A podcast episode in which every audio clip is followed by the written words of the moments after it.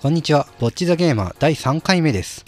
この番組は、ぼっちのゲーマーである私、ヒカルがゲームについて一人で黙々と喋る番組となっております。月に2回、1日と15日の更新目安で配信する予定だったんですが、まあ、今回おそらく、あの、1日とか15日とか関係なく出してると思います。えーというのもですね、あのー今回題材にするのは1月から NHK でシーズン2の放送が始まったゲーム教養テレビ番組ゲームゲノムについて語りたいと思っております。えっ、と、これですね、あの、このゲームゲノムというテレビ番組、個人的には日本のテレビゲーム文化において結構重要な番組になると個人的に思ってるのと、まあ、シーズン2がね、現在進行形で、まあ、やってるので、もう今のうちにこれを喋らずして、もういつ喋るんだと思いまして、えー急遽このタイミングで喋らせていただきます。えーでは、本編の方へどうぞ。はい。まず、今回題材とするゲームゲノムという番組。これどんな番組か。公式ページの番組概要から引用させていただきます。えーここから引用。ゲームを文化として捉え、名作の魅力を深掘りする NHK 初のゲーム教養番組。古今東西の作品を取り上げ、MC の三浦大知や作品愛あふれるゲストがその奥深さに迫る。何が面白いのか、なぜ語り継がれるのか、開発者が作品に込めた思いも紐解き、文化としてのゲームに秘められた奥深い世界へと誘う。引用終わり。と、あります。えーまずね、ゲーム教養番組って看板を持ってしてですね、あの NHK がわざわざ番組を作成したっていうことについて、特に僕ぐらいの年代のゲーマーであったら、今僕30代ですけども、えーそれくらいの年代のゲーマーであったらですね、あの、もっと応援すべきだと、個人的には思ってます。まあ、応援すべきって、もう躊躇なくマストってニュアンスで言い切っちゃいますけども、えーというのもですね、ゲームの中身についてしっかり語る地上波のテレビ番組自体っていうのが、おそらく日本のテレビ史上初なんじゃないかっていうのが、えー理由として挙げられます。えーここからですね、あの、地上波でやってたビデオゲームに関する番組の、まあ、あの、僕なりの歴史観、まあ、かなり狭い歴史観になりますけど、話していこうと思います。はい。で、今まででビデオゲーム関連の番組というと、まず名前が挙がるのがクラシック中のクラシックであるゲームセンター CX。えーこちら知ってる方も多いと思いますが、芸人コンビの良い子の片割れである有野さんが難易度の高いレトロゲームに挑戦している様をですね、ひたすら面白おかしく淡々と映す番組になっております。で、こちら20年前の2003年11月から現在まで番組は続いててですね、で、自分の記憶ですと、小さい頃に、えーテレビで見てですね、あのまあその当時でさえも、あの、ビデオゲームがなんかテレビ番組に取り上げられてるぞみたいな感じで興奮してたのよく覚えてるんですけども、まあこれ、あのこれですね、どうも地上波でレギュラー放送してたわけではなくて、まあ、普段は衛星放送のプログラムとして、えーゲームセンター CX はレギュラー放送されてたみたいで、で、まあ、僕が小さい頃にテレビで目にしてたっていうのは、まあ、ごくまれにこのボーナスステージって銘打って特別に地上波でやってたっていう、まあ、あのゲームセンター CX の特別編らしいんですね。まあ、これ道理で定期的に見てた記憶がないわけだって思いましたけども、えーで、番組の内容の話に戻りますが、まあ、ゲーム系ポッドキャストを聞いてると、よく各所で言及されている通りですね、このゲームセンター CX という番組、昨今のブームである、あまあ、昨今といってももうかなり長く続いてる感ありますけども、まあ、ゲーム実況というコンテンツの走りになったと言われています。まあ、そこからちょっと一気に10年ほど時計の針を進めてですね、もう歴史観ガバガバですけど、まあ、2010年代後半まで進めます。で、これ、あの2010年代後半までになるとですね、あの10年前にメインでゲームをやってた層っていうのが、まあ、大人になって、で、企業から見てですね、購買力のあるターゲットになっていったっていうのと、えーそもそもテレビ番組とかスポンサーとかのような企業の内部にですね、メインでゲームをやってた層っていうのが入り込んだっていうのもあって、まあ、わずかではありますが、地上波のテレビでもビデオゲームを取り扱う番組っていうのが、まあ、増えてきます。で、僕が特に見てたのは、勇者ああああっていう、えー芸人のアルコピースっていうコンビ芸人が司会をやってる番組で、で、これ内容としましては、芸人とか俳優とかアナウンサーとかの芸能人をゲストとして呼んで、で、スト2とかの対戦ゲームで対戦をしたり、で、そこで負けた罰ゲームで、まあ、笑いを取ったりっていう、まあ、要は、今までバラエティ番組が自前で用意してたゲーム部分、えー、例えばですね、東京フレンドパークのアトラクションとか、今のバラエティバラエティで言うと、あの VS 魂とかで、まあ、ジャニーズの方がいろんなゲームに挑戦するっていうのを、まあ、してますけども、まあ、そのバラエティのゲーム部分っていうのを、うん、そのまま既存のビデオゲームに置き換えたっていうようなコーナーが、まあ、勇者あああに関してはメインだったと思います。まあ、あの、ぶっちゃけビデオゲームがどうこうっていうより、まあ、個人的にアルコピースが大好きっていうのと、まあ、出てくる芸人さんとか企画がね、本当にくだらなすぎて、僕すごく大好きだったんですけど、まあ、一応、ゲストが自分の一押しのビデオゲームをプレゼンするコーナーっていうのもごくごく稀にやってました。で、結構このコーナー好評だったみたいなので、まあ、視聴者さんの中にもゲームをバラエティとして消費するだけじゃなくて、まあ、ちゃんと語ってほしいとか語りたい共感したいっていう、まあ、需要はあったと思いますがはい。であと一晩、えー、勇者あああっていう番組が、えー、ありましてであと一番組僕好きなのが有吉っていうゲーム番組があります。これ書き方は有吉にアルファベットの E が何個もついてるっていうあの要は e スポーツにちなんだ書き方になってるんですけども、えー、こちら内容がどんなものかっていうと、えー、前半これ街をちょっとブラッとロケして、まあ、うまいものを食べたりするシーンがあって、で、まあ、そこのタカトシと有吉有吉とアンガールズ田中さんと、あと、ゲストを加えた掛け合いっていうのが超緩くて最高に好きなんですけども、まあ、それは置いといて、まあ、後半ですね、先ほど言った勇者ああああと同じく、芸能人が集まって対戦ゲームとか、まあ、その他マルチプレイのゲームをプレイするっていうコーナーがあるっていう、まあ、2部構成になってます。えー、前半のね、街ブラロケはともかくですね、あの、後半のゲームをやる部分に関しては、まあ、勇者あああと明確に違うところがあると思ってて、これ対戦ゲームの結果によって、あの、罰ゲームとかっていうのはなくて、ただゲームプレイの結果で芸能人たちが一喜一憂してるのを見て楽しむっていう、これむしろゲームセンター CX 的な、まあ、ゲーム実況的なっていうんですかね、楽しみをメインに置いたものになってます。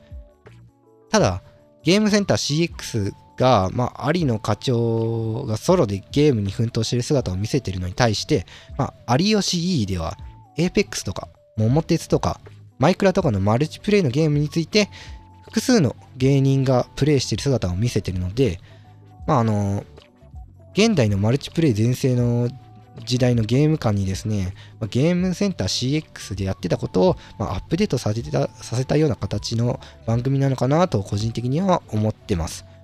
えー、ちなみに余談ですけども、えー、有吉の一時期テーマソングになってた、キック・ザ・カンクルーの MCU さんが書き下ろしたですね、痛恨の一撃っていう曲が俺めっちゃ好きで、で、内容としては、この有吉 E が最近グルメとかプロレスとかゲーム関係ないことをいろいろ言うようになったけど、これはゲーム番組だろうがって、あの、セルフツッコミを入れるようなリリックになってて、で、そのリリックがね、すごく好きなのと、え、アンガールズ田中のラップもうまいのと、あちなみに彼は、あの、アンガールズ田中はですね、隻狼をクリアしたことはわざわざニュースサイトで記事になっちゃうようなゲーマーなんですけども、あとね、MCU のやっぱスキルフルなとこと、で、彼もアレナレベルでね、あの、レトロゲー大好きな男なんで。で、あとね、石田ニコルさん。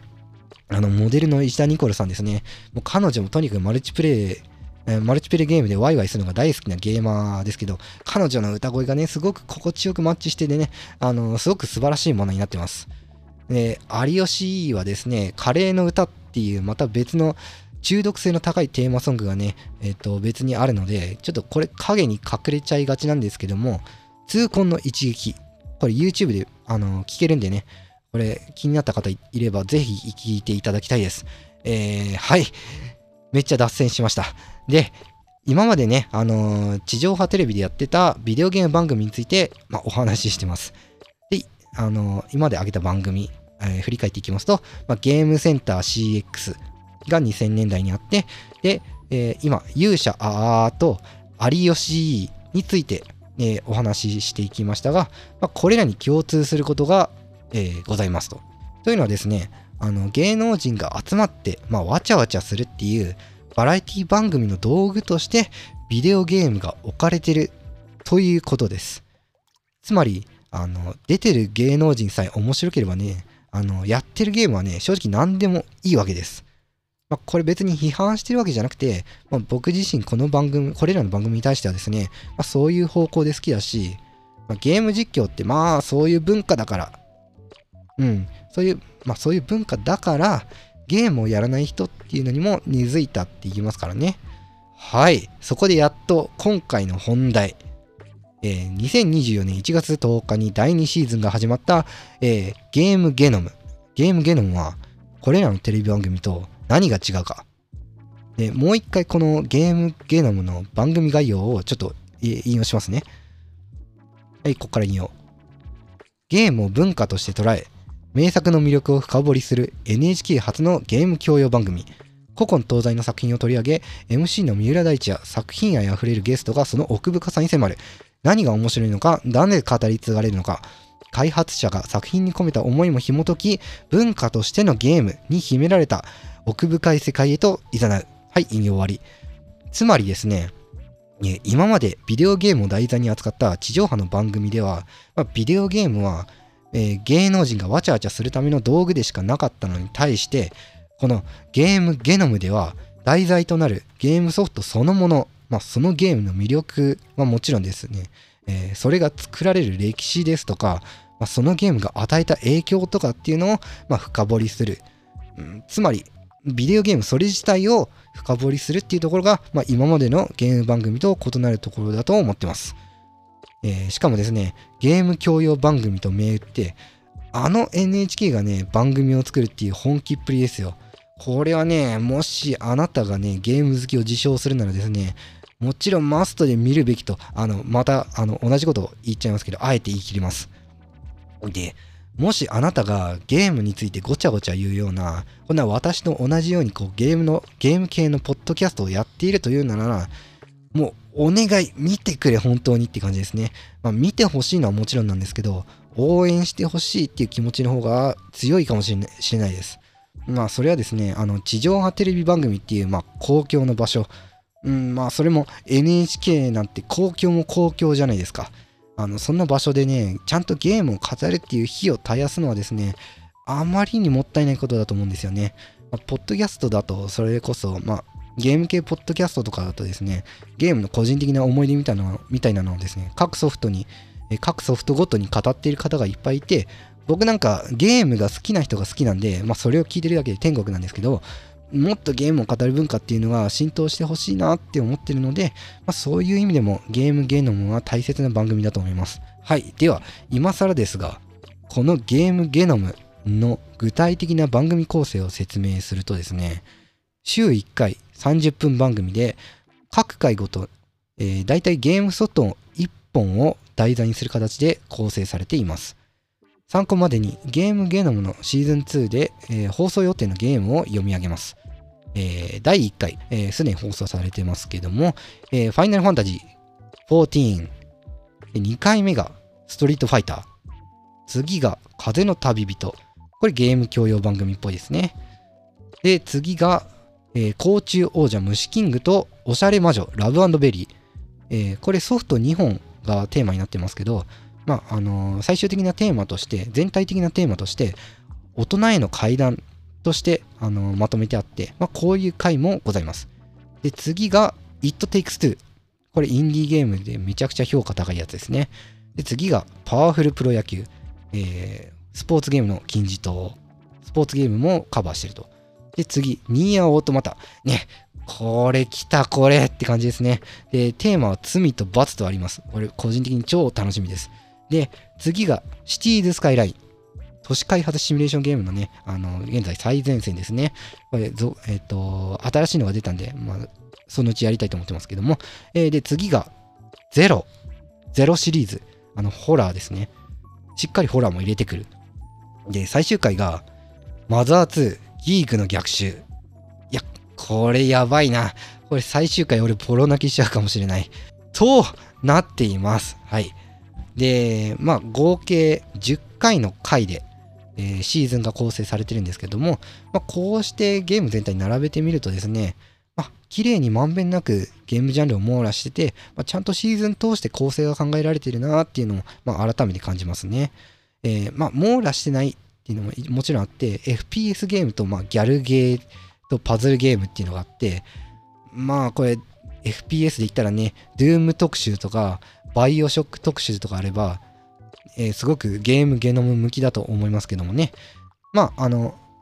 ひとまず、まんべんなくね、まあ、今時点でバランスよく構成されるされてるっていうのも、まあ、一応当然ではあって、まあ、その理由としては、番組の総合演出の平本さんっていうお方がいるんですけれども、まあ、その方がちゃんとしたゲーム愛をしっかり持ってて、まあ、かつこのゲーム教養番組っていうコンセプトに合うように、まあ、方々への調整っていうのを的確にこなせるね、バランス感覚を持った方であるということが、まあ、挙げられます。えっ、ー、と、その彼のね、采配の、えー、采配をね、あの具体的に挙げるとですね、えー、例えば、あの、平本さん自身のお言葉の中で、まあ、彼こんなことをおっしゃってるんですね。えー、自分一人が考えるゲームゲノムだと、作品のチョイスや番組のメッセージが偏ってしまい、絶対に面白くならないという意識があったと言ってます。で、まあ、その対策として行ったのが、まあ、今回のゲームゲノムシーズン2の企画を立ち上げるにあたってですね、え、NHK, NHK 局全体からですね、あの、ディレクターの公募っていうのを、まあ、企画の提案もセットで募集を行うっていうことを、まあ、したそうです。で、その結果としてですね、各回のディレクターっていうのはそれぞれ違う大方が担当しててでだからこそ題材になっているタイトルそれぞれに対して熱意がちゃんとある方がま担当するように、えー、そういう構成になっているそうです、えー、ちなみにですねシーズン2の初回である FF14 の回については、まあ、平本さん自身がディレクターも兼任した回となっていまして、えー、シーズン2の、え、立ち上げへのね気合っていうのを感じられますね。えっ、とあと個人的に強調したいのが MC に三浦大知さんを起用しているということですね。あの、彼はね、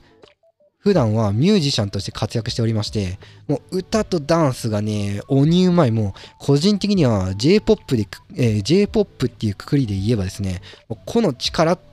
ではもう現状ナンバーワンの実力を持ってると言っていいぐらいの一流ミュージシャンなんですけども、え彼もまたね、ゲーマー的に言ってかなり信頼できる男なんですね。で、これについてはですね、ぜひチェックしていただきたいラジオ番組っていうのがございまして、えかつてね、あの TBS ラジオで放送してたラジオ番組、マイゲームマイライフっていうラジオ番組があるんですけども、えそこの第1回のゲストとして、彼がゲーム、えゲームへのね、愛をたっぷりと語ってるんですね。で、そこで彼は、あの、一番のストレス解消法はテレビゲームってことをもう言い切ってますし、で、コロナ禍の最中ですね、ゲスト2回目として三浦大知さん、あの、出演した際はですね、タルコフがやりたすぎてゲーミング PC デビューしたみたいなことを語られていたぐらい、あの、ゲームが大好きという、えー、彼、ゲーマーです。で、これね、あの、あと印象に残ってるエピソードがありまして、あの三浦大知さん、あの一流の J-POP シンガーソングライター、まあ、ダンサーとして、まあ、これインタビュー受ける機会も多いんですけれども、まあ、趣味を聞かれた時に、ビデオゲームですよと。答えたことがあったそうです。あのー、まあ、そしたらですね、三浦大知さんのこうかっこいいイメージっていうのと、まあ、インドア趣味のゲームっていうのが合わないと思われたのか、あそうなんですか。みたいな感じで流されて、で、もう大地君自身は好きなゲームとかを具体的に語りたかったのに、まあ、あの、それ以上掘り下げんなよみたいな空気を出されたのが、なんか寂しかったっていうのを言ってて、これ聞いた時にね、うわぁ、ボンクラですねって、三浦大知さん、ボンクラですねってことを思いましたね。思って、信頼できるなって思っちゃいましたね。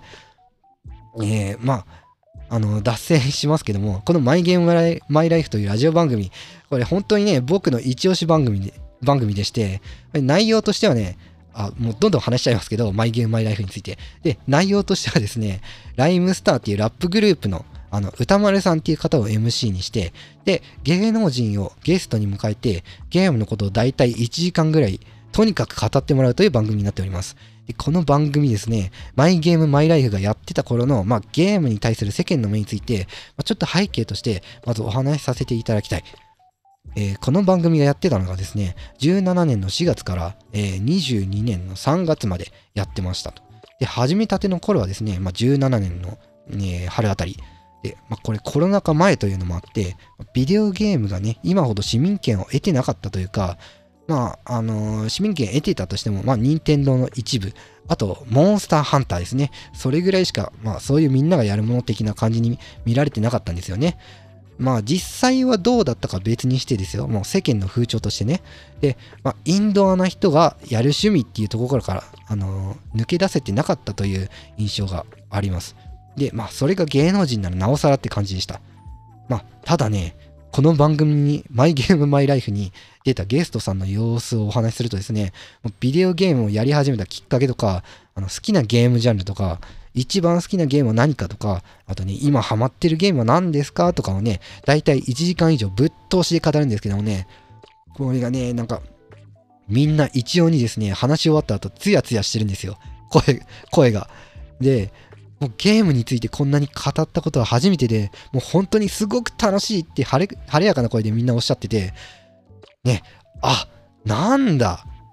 俺らと一緒じゃんみたいなことをね、あの、聞いてる側としては強く感じられて、もう出演ゲストが漏れなく全員好きになってしまうという、まあ、素晴らしい番組だったんですね。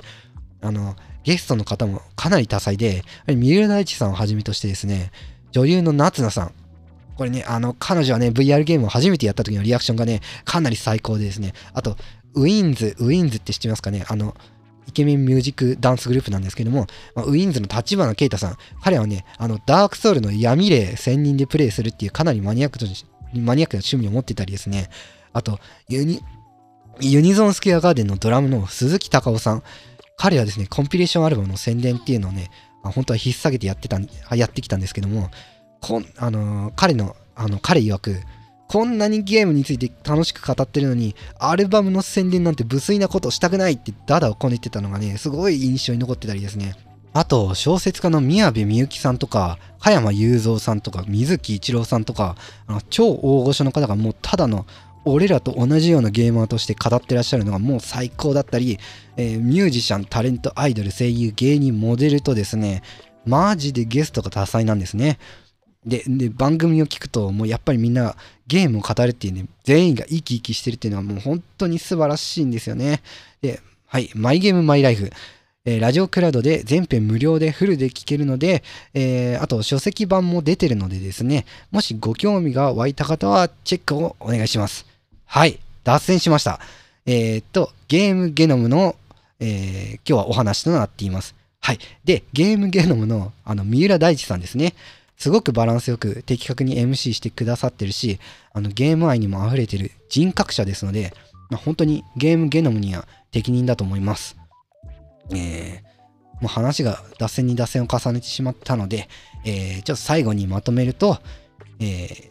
地上波テレビ番組という公共の場でですね、ビデオゲームについてちゃんと語られる番組っていうのが用意されたこと、で、その上ゲーマーに向けた誠実な布陣、っていうのがされたこのゲーム番組、えー、ゲームゲノム。これこそもうゲーマーが応援しないでどうするって話です。もう今すぐ NHK プラスに入るかテレビ番組の予約、えー、またはリアルタイムで、えー、視聴するかして今すぐチェックだ。はいエンディングです。今回は現在絶賛放送中のゲーム教養番組ゲームゲノムについて語らせていただきました、えー、重ねて言いますがこんな辺境のゲーム系ポッドキャストをわざわざ聞いてるようなゲームの話が聞きたくてたまらない人にはゲームゲノムあとマイゲームマイライフはおすすめです。ぜひチェックしてください。えー、はい。では、最後に定型文を読ませていただきます。ウォッチザゲーマーでは皆様のリアクションやご意見などを募集しております。おすすめのゲームやあなたのゲーム遍歴など個人的なことまで何でも構いませんのでもしよければ概要欄の X えー、旧 Twitter アカウントへのリプライ、またはハッシュタグ、ひらがなでボザゲとつけてつぶやいていただく、もしくはお便りフォームやメールでのお便りをお待ちしております。メールアドレスは bozage00.gmail.com となっております。えー、あと、ゲストは常に募集しております。ゲームのことについて喋りたいって方はお声掛けいただけると幸いです。ぼっちは嫌です。えー、では、聞いていただきありがとうございました。ロッチザゲーマーのヒカルがお送りいたしました。世界が夢中同じステージで12345からスイッチ360からエクスと S 俺たちの遊びは続いていく。だから Play has no limit ではなく